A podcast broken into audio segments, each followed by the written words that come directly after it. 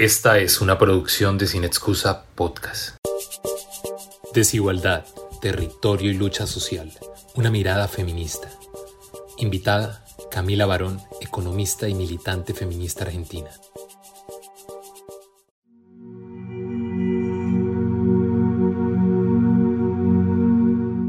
Hola, ¿qué tal? Eh, muchas gracias por la invitación a este festival de Cine de Neiva sin excusa. Para mí es un placer estar acá compartiendo con, con este escritor y cronista peruano, Marco Avilés.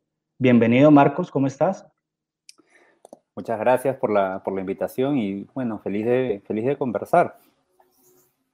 Perfecto, sí, la idea es que abordemos un poco lo que, lo que es tu libro, eh, No soy tu cholo, ¿no? Eh, tengo entendido que es tu último libro. Sí, así es, así es. Qué bueno. Bueno, yo tengo en principio una pregunta y, más que una pregunta es pues decirte que me pareció un libro bastante interesante teniendo en cuenta eh, lo que allí abordamos, ese tema que nos convoca a todos y es la identidad. Pienso yo que es como el trasfondo que hay detrás del libro, una identidad que está en construcción, ¿verdad? Y pues quisiera preguntarte que eh, ese libro... Eh, que me gustó mucho, me gustó mucho, ¿cierto? Eh, ¿Cómo podríamos nosotros, desde América Latina, hablar de un libro tan complejo como es el tuyo, que aborda tantos temas, de temas no solamente de, de, las mujeres, porque pues definitivamente la mujer tiene un papel muy importante allí, ¿cierto? Pero yo quisiera empezar que hablando por eh, la carga simbólica, básicamente que tiene esa palabra cholo en el Perú, que me hablaras un poco de ella, ¿no? ¿Cómo, cómo, cómo se construye? Sí, gracias por la pregunta. Y bueno, el, la, palabra, la palabra cholo es muy, es muy importante en el Perú, es parte, parte de la historia del país, pero también existe en otros, en otros lugares porque es una palabra como que va cruzando fronteras, ¿no? En Ecuador, en Bolivia, en México, eh, en Estados Unidos también se usa, pero, pero digamos el significado va cambiando, va adquiriendo, como mm, matices específicos, ¿no? Ah, eh, pero es una palabra originalmente usada de manera eh, despectiva, como un, como un insulto, ¿no? Y eso es común en Estados Unidos, en México, la palabra cholo es, es, algo, eh, es como un insulto que se usa para indicar a una persona que es inferior, ¿no? Entonces, en el, en el Perú, la palabra, la palabra cholo originalmente se, ha usado para, para mm, insultar y calificar a las personas indígenas, ¿no? Entonces, es una palabra que, según una de las teorías, una, ¿no? que, recoge un, eh, cronista de la colonia, eh, Garcilaso, es que esta palabra la traen los eh, españoles al inicio de la, conquista de México, ¿no? Cholo significa perro en, náhuatl, ¿no? Entonces la traen a, Sudamérica y, empiezan a, usarla pues para, para nombrar a estas personas que los españoles estaban conquistando, ¿no? Y, y, esta palabra a lo largo del tiempo ha ido como complejizándose, ¿no? adquiriendo nuevos matices, y ahora en el año 2020 aún, aún se usa más o menos de esa, de esa manera. Obviamente ya no estamos en una situación de España conquistando, conquistando el Perú, estamos viviendo en teoría en el Perú, en un país donde todos somos peruanos, sin embargo la palabra se usa para insultar todavía a, las personas eh, indígenas, en, principio, ¿no? Entonces un cholo o una chola en el Perú es esa persona que vive en los Andes, en una, en una comunidad indígena, que habla una lengua indígena como el quechua, ¿no? Pero también en, en, las ciudades grandes como Lima, la palabra se usa para también nombrar y calificar a estas personas indígenas que han, que han migrado a la, a la, ciudad, ¿no? Y que son como consideradas como, como invasoras, ¿no? Básicamente para ofender. Eh, sí, porque, o sea, si bien la gente no relaciona cholo con perro, que era, digamos, el, significado original, ¿no? O sea, cholo es, es una palabra que contiene como, como una, como, como un flechazo, como un balazo, ¿no? Es cuando, ¿no? Es como, y, y, y, se usa a veces como cholo de mierda, ¿no? Es casi como decir animal, ¿no? Eh, algo, algo así. Digamos que, ahora, es interesante también que hay un movimiento dentro de la, de la sociedad para eh, como cambiar el significado de esa palabra o para como discutir un poco esta dinámica, ¿no? Entonces hay también un uso relativamente reciente con orgullo, ¿no? Entonces hay, hay personas que se que reconocen a sí mismas como cholas. Entonces, con una actitud como, ok, yo soy un cholo y, y, no hay ningún problema, estoy orgulloso de serlo, estoy orgulloso de ser indígena, ¿no? Entonces también hay, empieza a aparecer eso, principalmente en ciudades, ¿no? Eh, y también de manera paralela con eh, que las personas migrantes, indígenas, han adquirido más poder, educación en las ciudades y entonces están como discutiendo de esa manera, ¿no? Entonces hay, hay, hay eso, ¿no? Perfecto. El tema central de este evento son las luchas sociales, ¿no? Por eso quiero preguntarte por la incidencia que tiene el lenguaje en estas luchas. Por ejemplo, ¿cómo afecta el uso de la palabra cholo en la construcción de la identidad de un pueblo, en este caso el peruano?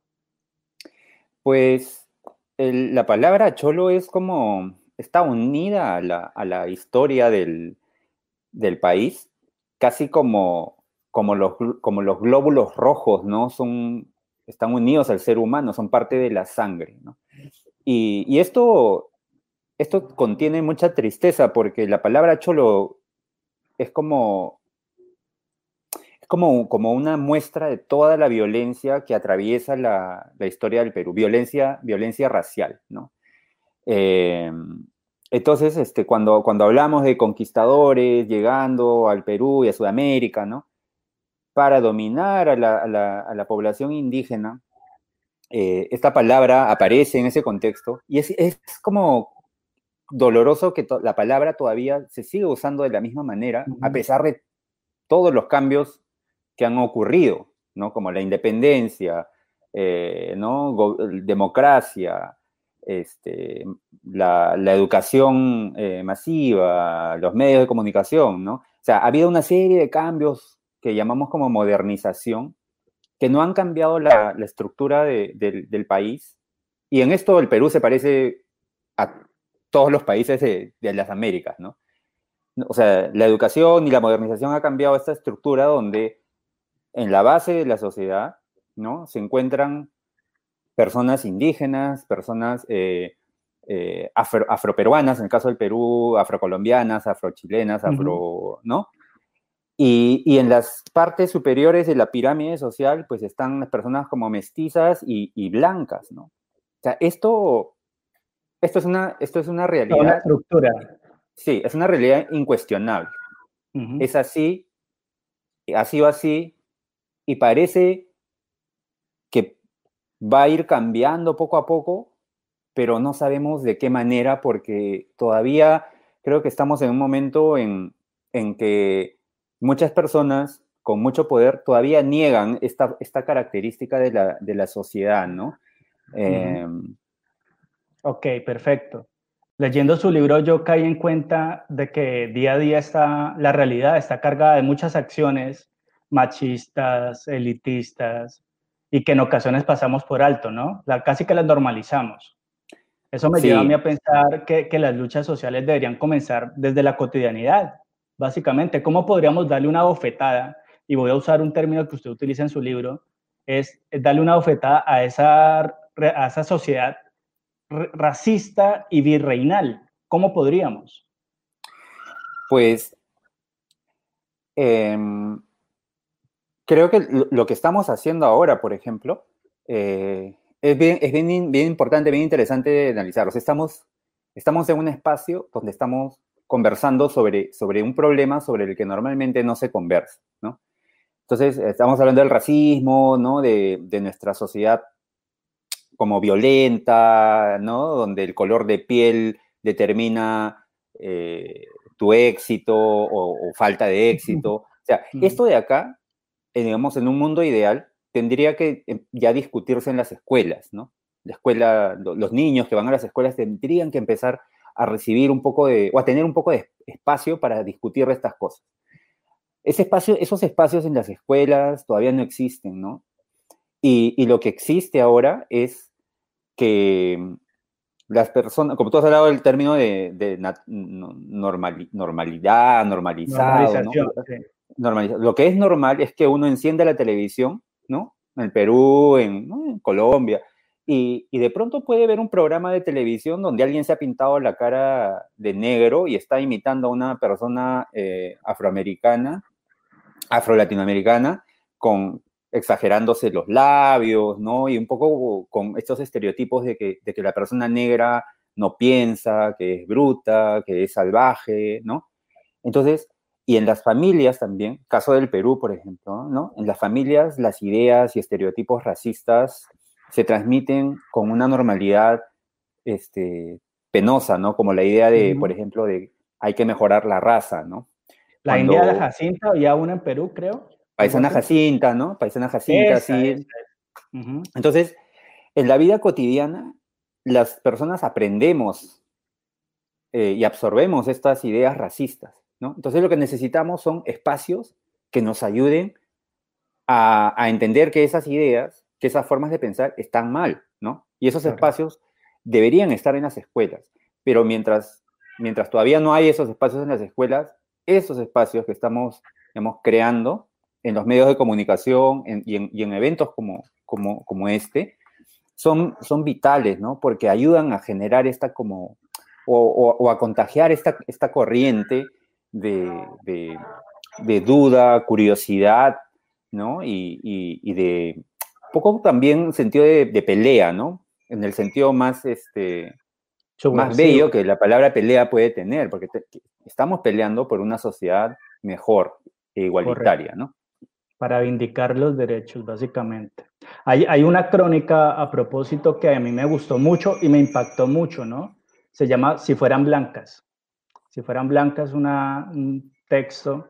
Allí narran los tiempos de Fujimori y su política para disminuir la natalidad en las peruanas. Un proyecto perverso que recuerda pues a, Joseph Mengele, ¿no? Terror horrible. Y quiero preguntar, ¿han cambiado los tiempos o los políticos actuales están a la altura de Fujimori? Y de ser así, ¿cómo ha cambiado el Perú? Bueno, sí, oye, importante señalar que, Fujimori está en la cárcel, ¿no? Entonces, eh, ahí, hay, ahí, hay, algo positivo, ¿no? Que, claro, hay justicia sí, hay justicia. O sea, los Fujimori eventualmente pueden terminar en la cárcel y eso es, eso es un avance, ¿no? Eso, es, una esperanza para nosotros en Colombia. Sí, sí. Bueno, y está pasando también con, Álvaro, Álvaro Uribe, en fin, o sea, ahí, ahí esta, esta, figura del, caudillo latinoamericano todopoderoso que, que, muere en medio de su riqueza, ¿no? Un poco como incluso Pinochet se libró un poco de, eso, ¿no? Por ahí la pasó mal, pero, pero creo que esa figura del caudillo todopoderoso está, está cambiando y, digamos, tendríamos que empezar a, empujar un poco la historia hacia eso para que terminen como, como está terminando Fujimori en la cárcel, ¿no? Porque como dices, en esa crónica lo que, lo que cuento es este proyecto de como es como desquiciado, ¿no? De reducir la pobreza, ¿no? Hay un mandato y hay una idea de queremos reducir la pobreza en el Perú, entonces, ¿qué hacemos, no? ¿Generamos riqueza? No, ¿qué tal si más bien reducimos a los pobres, ¿no? Entonces, y eso es el, ese fue el proyecto de Fujimori, ¿no? Y claro, él no, no, no mató directamente a las personas pobres, lo que hizo fue como crear un proyecto de planificación familiar bajo el cual esterilizaban a las, a las mujeres principalmente eh, indígenas, ¿no? Porque son este, la, ¿no? la, las comunidades indígenas, además, están por el racismo estructural y todo, son, son, son este, poblaciones muy pobres. Entonces, esterilizaban a las mujeres de una manera como espantosa, las cazaban, ¿no? Eh, las llevaban a hospitales por, con engaños, ¿no? Y, y es, es, eh, es, terrible, ¿no? Eh, y bueno, hay movimientos ahorita, ¿no? De memoria sobre eso, ¿no? Que pasó en los años 90 y, y, Fujimori trató, bueno, todo su gobierno trataron de borrar esto de, de, la, de la, historia, pero, pues las supervivientes de, esta, de esta campaña, ¿no? Han, se han ocupado en que no se olvide y que, que haya como procesos judiciales, ¿no? Para los, para los responsables, ¿no? Pero para mí, y eso es lo que apunto en el libro, esto es un hecho que, que existe, mm, o sea, se esteriliza a estas mujeres no solamente porque sean pobres, sino porque, porque son indígenas, ¿no?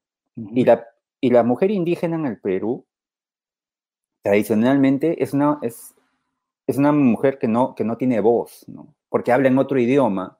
Entonces, si yo violento a esta, a esta, persona, tengo la, la ventaja de que es probable que, su voz, que su grito no se escuche o no se entienda, ¿no?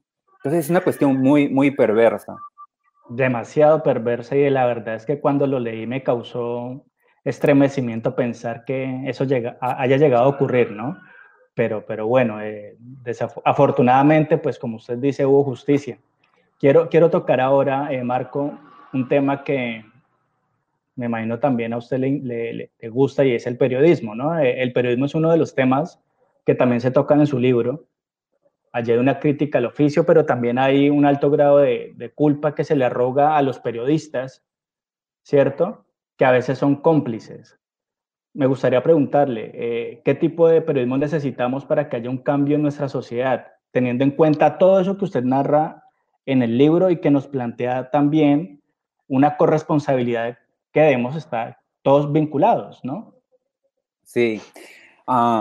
sí, es, es, una pregunta como, es, como interesante y fascinante, sobre todo porque soy periodista, o sea, ¿no? Tengo una aproximación, una crítica hacia el periodismo, pero desde adentro, porque yo soy periodista.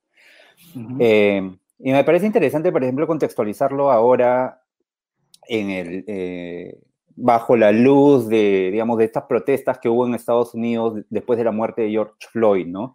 Y, e, ese video donde se ve a los policías, ¿no? Durante ocho minutos presionándole el cuello este, a, esta, persona afroamericana, como fue espantoso y generó, además de las protestas en Estados Unidos, como una reacción en Latinoamérica particularmente interesante porque los medios de comunicación empezaron a, cubrir, ¿no? A, hablar de racismo, pero ya no solamente del racismo en Estados Unidos, sino del racismo en, nuestros propios países, ¿no?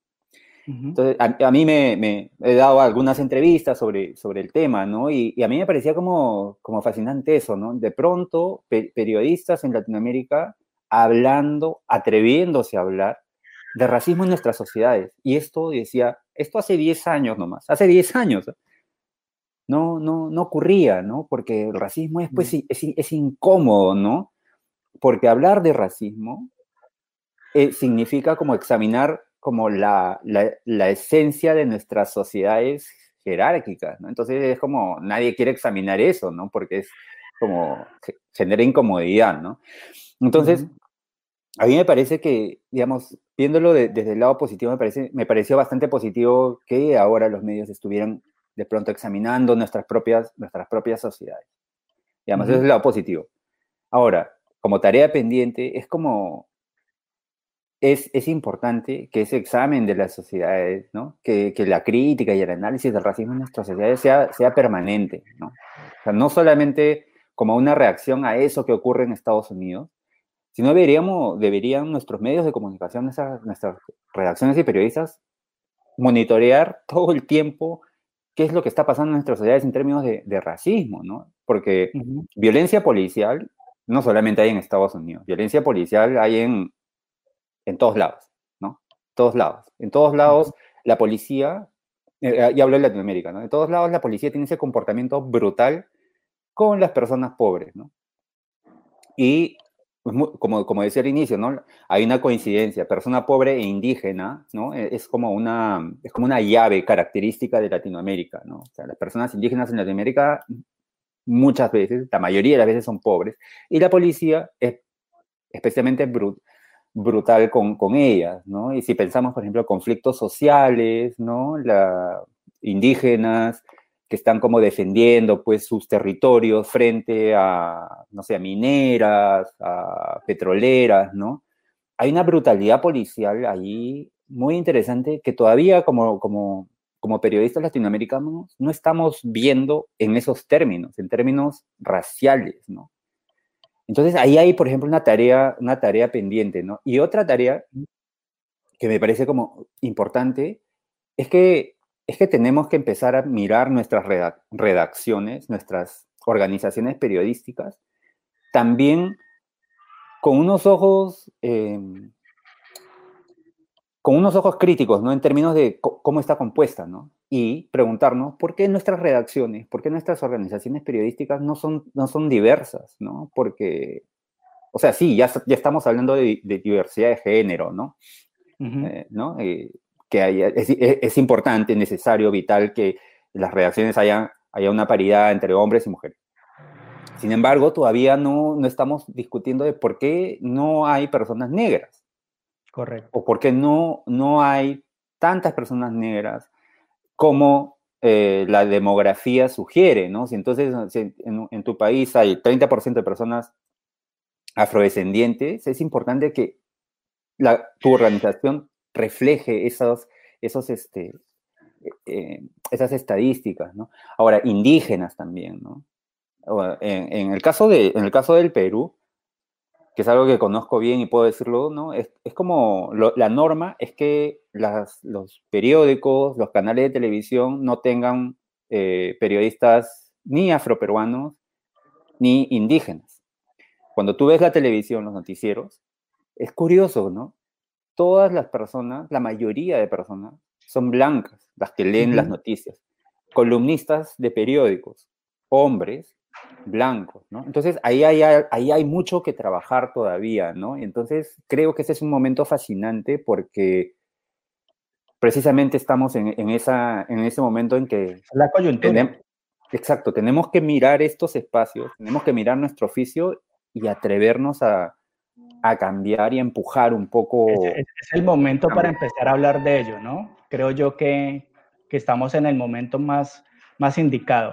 Ahora, usted tocó un tema que también él lo aborda en su libro y, yo en el libro eh, siento que hay como tres líneas. Pues en principio, un poco la, la, parte de denuncia, un poco la parte de denuncia eh, acerca del cholo, ¿cierto? Pero también veo yo con mucha fuerza, y usted ya lo mencionó, una, una vindicación por el concepto, por la palabra, una resignificación por eso que, que llamamos Cholo, que me parece interesante. Y allá hay, hay, una crónica, no me acuerdo ahorita cómo se llama, pero es de una modelo, Juanita, ¿verdad?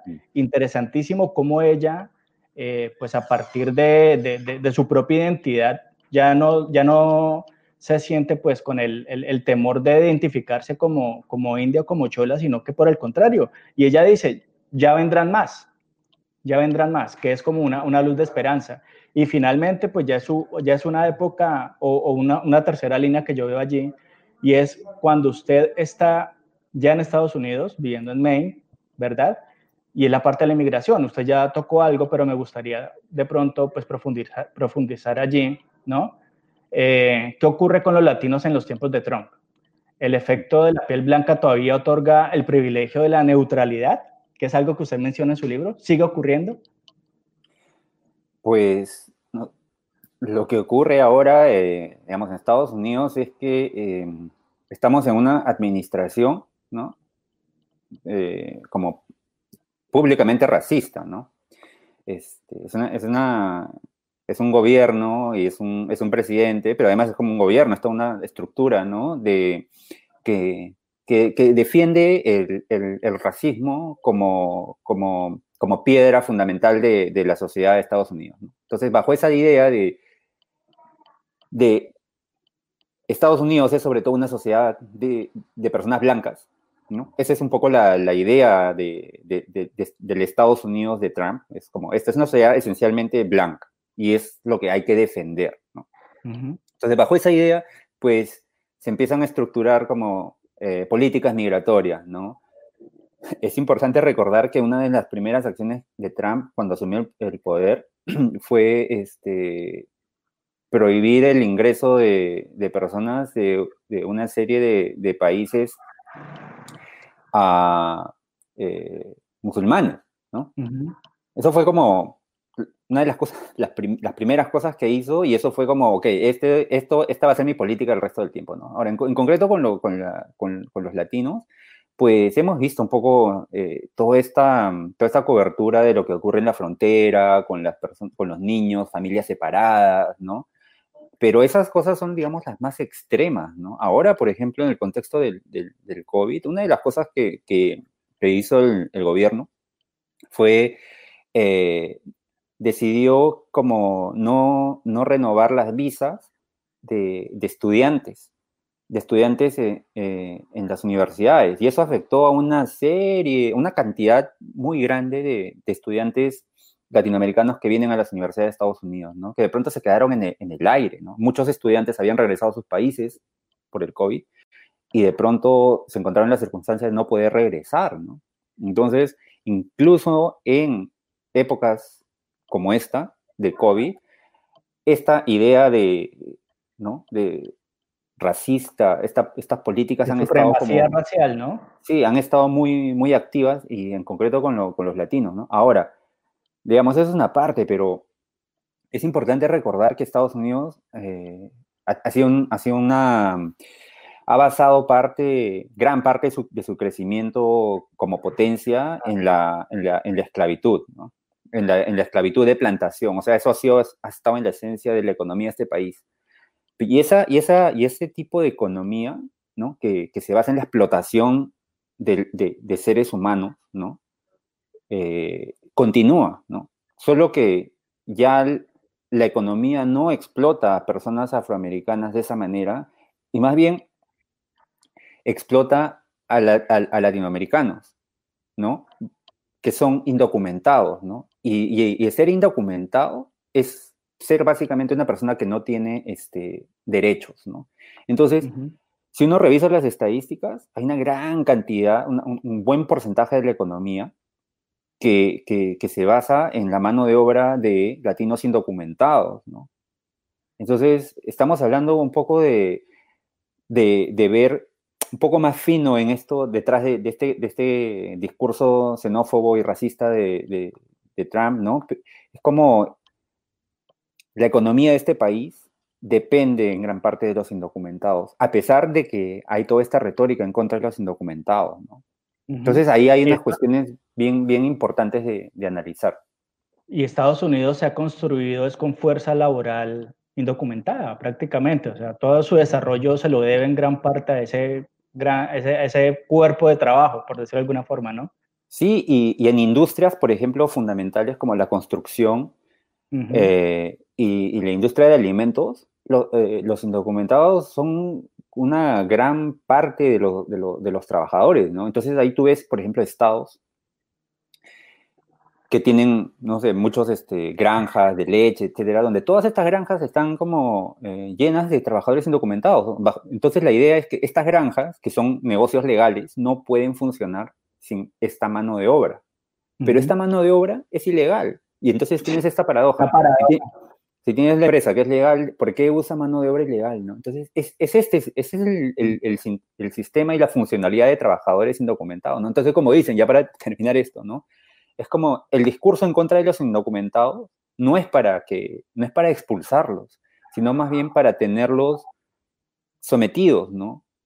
Bajo, bajo un régimen de miedo, porque el indocumentado tiene miedo de salir de la granja, tiene miedo de, de salir a la luz, de exponerse, ¿no? Entonces, eso es conveniente, ¿no?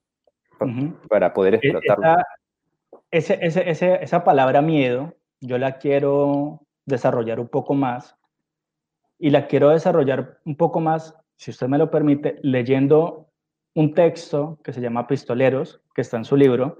Y eh, bueno, voy a hacer un paréntesis, algo que me gustó mucho y es que las crónicas son como instantáneas de la realidad, son muy breves, pero son muy elocuentes, ¿cierto? Entonces, si usted me lo permite, yo quiero leer rápidamente Pistoleros y al final hacerle una pregunta que está totalmente conectado con eso que estamos hablando, ¿le parece? Claro, gracias. Ok. Pistoleros. Un hombre blanco que bebía en un bar de Kansas mató a balazos a un ingeniero indio e hirió a otro. Lárguense de mi país, gritó el asesino, según los testigos. Leo la historia en mi teléfono móvil mientras almuerzo en un pequeño restaurante de Maine. El local está repleto de clientes blancos. ¿Algún pistolero andará suelto por aquí? Los músculos de mi cuello y el hombro derecho se contraen debido a la ansiedad y ahora solo quiero volver a mi carro, a mis libros, a mi país. Posteo este mensaje en Facebook y lo dejo en el aire durante unos minutos. Luego recuerdo que los oficiales de inmigración de los aeropuertos ahora revisan los teléfonos y las redes sociales de los inmigrantes. Lo elimino. Como deprisa, me trago lo que siento, me voy. ¿Qué se tragó en ese momento? ¿Qué, sentimientos? Esa pregunta me, me, dio vueltas y me dio vueltas, porque pues, digamos, la situación del inmigrante la vive quien está allá, ¿cierto? Entonces, me gustaría ampliar un poco el tema. No, gracias. Es, es, es, loco que esto, esto es parte de la cotidianidad, ¿no? Pero, mm. o sea, es la normalidad. Y no es la normalidad relacionada con el COVID, ¿no? Sino es, una, es, la, es la normalidad anterior, anterior, ¿no? o sea, ¿qué me, ¿qué me tragué? Pues, obviamente, miedo, ¿no? Yo tengo, tenía miedo de que eh, hubiera alguien ahí como racista y, ¿no? Eh, de pronto, pues, no sé. Pero también un, un poco de rabia, porque la rabia de no poder decir, de no poder como compartir esta experiencia en, en estas redes que, que, creemos que son como democráticas, ¿no? Em, o sea, es un poco, un poco eso, ¿no? Y siendo además periodista, o sea, como periodista en Latinoamérica, yo, o sea, mi, mi, trabajo es publicar, contar lo que, lo que me pasa, lo que veo, etcétera, ¿no? Y de pronto estoy en una situación en que no puedo hacer eso, ¿no? Y, y estamos en el país de la libertad, ¿no? Un país de la libertad. Y, y, nuevamente, ¿no? La red social, Facebook, ¿no? Que es una red libre, en teoría, pero este, este régimen es un régimen como policial, porque por lo menos eso es lo que se decía en esa época, ¿no? ¿No? Los inmigrantes, los, los agentes están revisando redes sociales, entonces hay que tener cuidado con lo, con lo que uno publica como, como, como inmigrante, ¿no? y, y, eso también es, me, me, me gusta, me, interesa señalar que a pesar de, digamos, de toda esta circunstancia, yo soy un inmigrante con muchos privilegios, ¿no? porque, porque para empezar no soy indocumentado, o sea, tengo documentos. O sea, no, no, la policía no me va como a agarrar en la calle y, y, deportar, ¿no? O sea, por lo menos eso. Entonces, eh, si bien como latinos, una persona viene de Latinoamérica a este país y de pronto pues entra en esta bolsa de, llamada latinos, ¿no? Pues esta bolsa también invisibiliza a, las personas que vienen de Latinoamérica y que no tienen esos privilegios, ¿no? Como son los indocumentados, los, latinos indígenas, ¿no? que, que, que, no, bueno, que también son como, como invisibles, ¿no? Entonces, ahí hay como también examinar lo que es, hace esta palabra latino con, todas las diferencias eh, que, ¿no? Que, hay en Latinoamérica, ¿no? Porque una persona blanca de Latinoamérica viene a Estados Unidos y una persona indígena de Latinoamérica viene a Estados Unidos. Y ambos... Ahora negocios, hamburgueserías, ¿no? Pero ambas son consideradas latinas, ¿no? Entonces, tienes una persona blanca, ¿no? Y una persona indígena viniendo de Latinoamérica y ambas son consideradas latinas pero son, pero, ¿no? Es como que el latino iguala, ¿no? Perfecto. Ya para finalizar, eh, quiero que hablemos un poco de la crónica, tal vez la más extensa, que es la última, y es la que le da título al libro, ¿cierto? Y es una crónica que ahora viéndolo en perspectiva, ahora que usted mencionó las, las sensaciones o los sentimientos que lo albergaron cuando eh, pues narró lo que acontecía en, en, esa crónica llamada Pistoleros, pues yo veo que ya en esta última crónica, pues usted se expone. Usted está en un colegio eh, de allá, un colegio con jóvenes, ¿cierto? Y ya hay otro nivel de exposición. Hay también un temor, pero también hay como una voluntad de, de, de, decir las cosas, de aclarar muchas cosas. Y, y, quiero saber cuál es su relación o la relación suya pero también de pronto el latino con, con el pueblo como tal, porque yo siento que muchas personas o muchos habitantes de Norteamérica se han apegado a ese discurso racista por cuenta del presidente. O sea, casi que él, ha vendido una narrativa ahí peligrosa. Pero los norteamericanos son, son, son tan así, es decir, en esa experiencia en, la que usted cuenta eh, la historia de No soy tu cholo, esa última crónica, ¿cómo son los norteamericanos? Frente a, frente a los latinos, ¿no? Frente a, a las luchas sociales que, que todos estamos tratando de alguna forma abordar por medio de, como usted lo decía, de estos espacios. Sí, no, una, una gran pregunta, ¿no? Porque yo creo que como, como, como cualquier país, ¿no? En este país hay, hay mitos fundacionales, ¿no? Como en el Perú hay, hay muchos mitos fundacionales y hay uno, el mito, por ejemplo, de que todos somos mestizos en el Perú, ¿no? Es como que en algún momento de la historia todos nos mezclamos, ¿no? Como todos hicimos así, nos metimos en una cama y todos contra todos. Y de pronto de eso salimos nosotros. Entonces, ese es un mito típico en Perú y en otros países, ¿no? En México, ¿no? El mito, el mito del mestizaje. Bueno, en el Perú, uno de los mitos, eh, perdón, en Estados Unidos, uno de los mitos fundacionales es que este es un país esencialmente blanco, de origen blanco, europeo. Y es un mito porque no es así, ¿no? O sea, este, este, este país nunca fue esencialmente blanco, siempre, obviamente, hubo, épocas en que no había, no había europeos acá porque eran un país, un, territorio lleno, ¿no? lleno de, de, naciones indígenas, ¿no? Luego llegaron españoles, luego llegaron eh, eh, ingleses, ¿no? Y, pero a pesar de, a pesar de, digamos, de estos hechos. De estos facts. Eh, hay esta idea de que este es un país esencialmente blanco, ¿no? Y, eso es difícil de, como eh, de discutir en, en, ciertos espacios, ciertas circunstancias, porque, y, y ahí eso está unido con, con, con, el racismo de, de, este país, ¿no? Porque hay gente que cree que este país es esencialmente blanco y debe continuar siendo, siendo así, ¿no?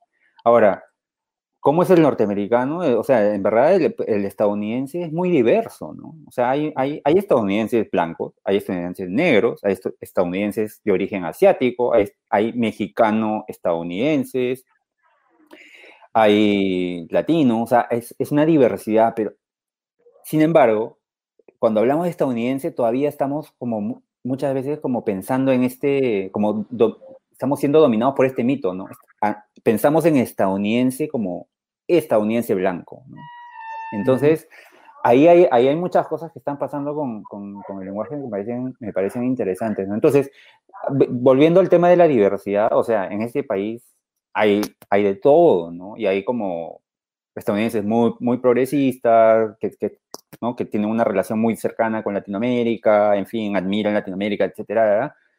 Pero hay también de, de los otros, ¿no? De los, de estos estadounidenses dominados por estos mitos, ¿no? Y que eventualmente en algunos lugares pues están un poco como rodeados de armas, listos para defender estos, estos ideales, ¿no? y, es un poco lo que está en juego ahora en, durante, las, durante las elecciones del, del, país, ¿no? Esta, esta idea de a quién se dirige este presidente, ¿no? Como sus bases y es un poco a, esa, a, esa, a esas personas que están como, como dispuestas a salir a casi a las calles a, a limpiarlas de, de, gente que no sea blanca, ¿no? Como ellos.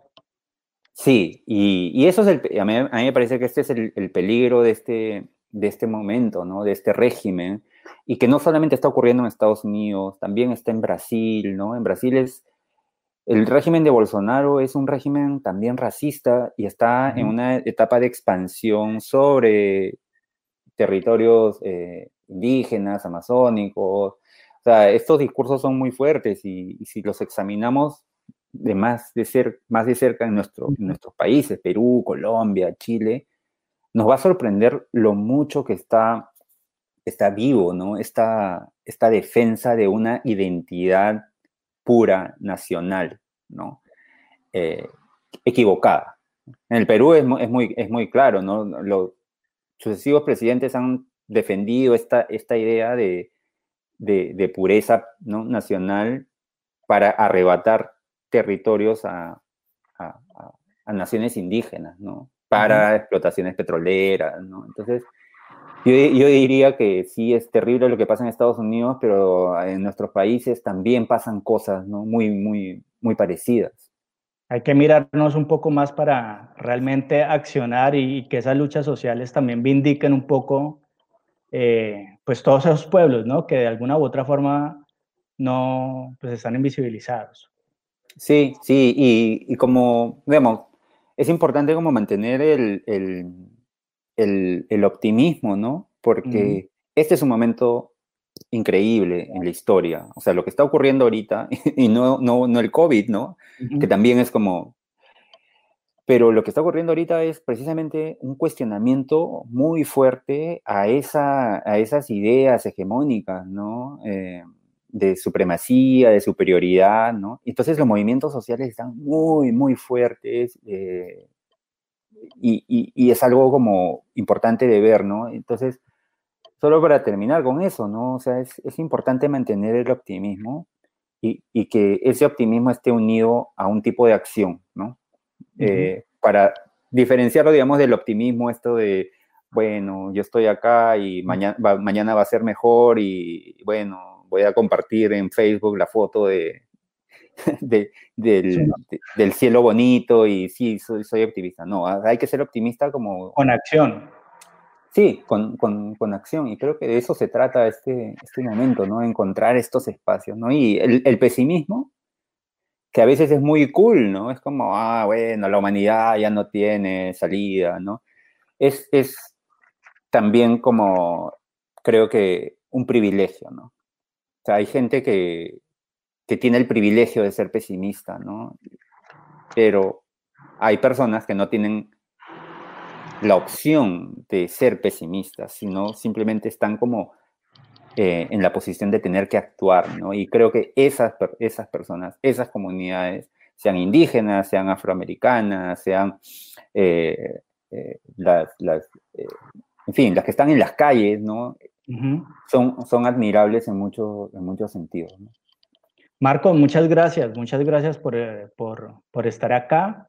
Para mí fue todo un placer de verdad hablar con usted de su libro y felicitaciones. Muchas gracias. Muchas gracias y gracias por, por, este, por esta invitación al, al, al festival. ¿no? Feliz de conversar con ustedes.